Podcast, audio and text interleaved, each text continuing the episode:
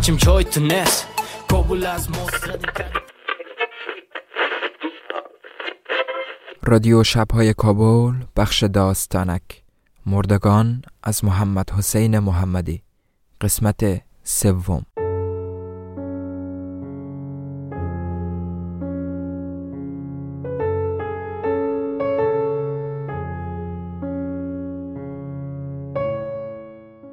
شنیدم امروز جنازه ها را از بین چاه کشیدند و با خودشان بردند. از شهر که پس می آمدم مردم یک رقم دیگر نگاه هم می کردند. از سر جاده به طرف قشلاق پایین آمدم در راه هر کس را می دیدم خیره خیره نگاه هم می کرد و از پالویم می گذشت. سنگینی نگاهش را پشت سرم احساس می کردم اگر دو یا چند نفر بودند همراه هم پچ پچ می کردند و می رفتند. جور پرسانی می کردند نه مثل همیشه. به خانه که رسیدم مادرم گفت او بچه چرا پیش روی همه کشتیشان؟ همه دیدن که تو.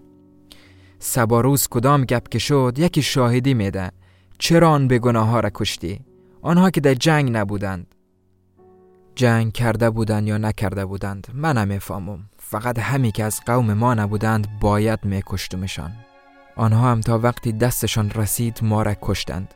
چون ما از قومشان نیستیم مگر نواسش چه کرده بود؟ همسن همان پسرک بود که کشتمش. مادر می گفت جنازه ها را از بین چاه کشیدند و بردند. هیچ رأی نزدم از ای که صاحب جنازه ها پیدا شدند. از مردم بلخ بودند. خب اینجا چه می‌کردند؟ حتمی کدام فساد داشتند که آمده بودند ای وقت جنگ. امشب هیچ نمی‌دانم چرا خواب به چشمایم نمی آید از وقتی که هوا تاریک شده حراس افتاده در دلم. نکند کدام کس شیطانی کرده باشد. اگر نشانیم را داده باشد کی می‌تواند چاره نشان داده باشد؟ اگر بفهمم کدام شیر ناپاک خورده ای بوده چاه خشک بود و خاکها را رویشان ریختیم تا بویشان همه جا را نگیرد. تنها من نکشتم. آن سه نفر را مکشتم. اما بین سیل برد چند جنازه دیگر هم گر شدند. همی مردم گرشان کردند. پدر می‌گوید بچم خوب نکردی که پیش روی مردم کشتیشان. اول نباید میکشتی. دوم چرا پیش روی مردم؟ لا حول ولا. با همی پکای زاغنول سرشان ضربه کردم. پکا را از میدان هوایی گرفته بودم. وقتی به میدان هوایی رسیده بودم می گریختند. چند نفرشان پس مانده بودند. از پشتشان دویدم و سرشان تیر انداختم. یکیشان قلتید و دیگر از جایش بر نخواست او که پیکا در دستش بود پیکا را انداخت و گریخت. به پیکا که رسیدم استاد شدم. برداشتمش و تا هنوز پیشم است. عجیب خوش دست استی پیکا. یک هفته بعد از جنگ قزلاباد و پس گرفتن میدان هوایی همیشه با پیکا می گشتم می انداختمش سر شانه. قطار مرمی را می انداختم دور گردنم. هیچ کس چیز گفته نمیتانست دل نمی کردند یا از شرم گپ زدن نمیتانستند کلگیشان گریخته بودند. من مانده بودم و چند نفر دیگر. قزلاباد و میدان هوایی را که پس گرفتیم جنازه ها را یافتیم. همه از قزلاباد بودند. پست کرده بودنشان. خواهرزاده و شوی خواهرم رد نشناختم. هیچ کدامشان شناخته نمی شدن از بس که لطو شده بودند. بعد از روی کالاهایشان شناختم. همانجا قسم خوردم که هر کس از این قوم را گیر کنم زنده نمانمش. دو روز بعد سر جاده دیدمشان. خونم به جوش آمد. خارزادم غرق در خون پیش چشمم آمد. گفتم چه گپ شده که اینجا راست راست را می روند پیکار از شانه پایین کرده سر رایشان استاد شدم. سه نفر بودند. دو مرد پخت سال و یک بچه که نو پشت لبش سبز شده بود. هم سن و سال خارزاده گفتم داغش را دل مادرش می نشانم. از مکتب پالوی جاده که گذشتند حیران ماندند که چی کنند. گفته بودم اینجا چی می‌کنند از کجا هستند. یک لحظه تشویش کردم که نکند از شهر باشند. امشب هوا که تاریک شد تشویش به جانم افتاد.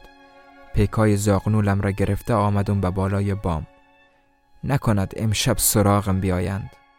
اینجا نشستم و تشویش رهایم نمی سازد هیچ نگفتند. حتمی می دانستند که هرچی بگویند قبول نمی کنم از جاده پایینشان آوردم و طرف دشت روان شدیم. هر کس می دیدمان از پشتمان می آمد می گفتند چه کار می خواهم بکنم.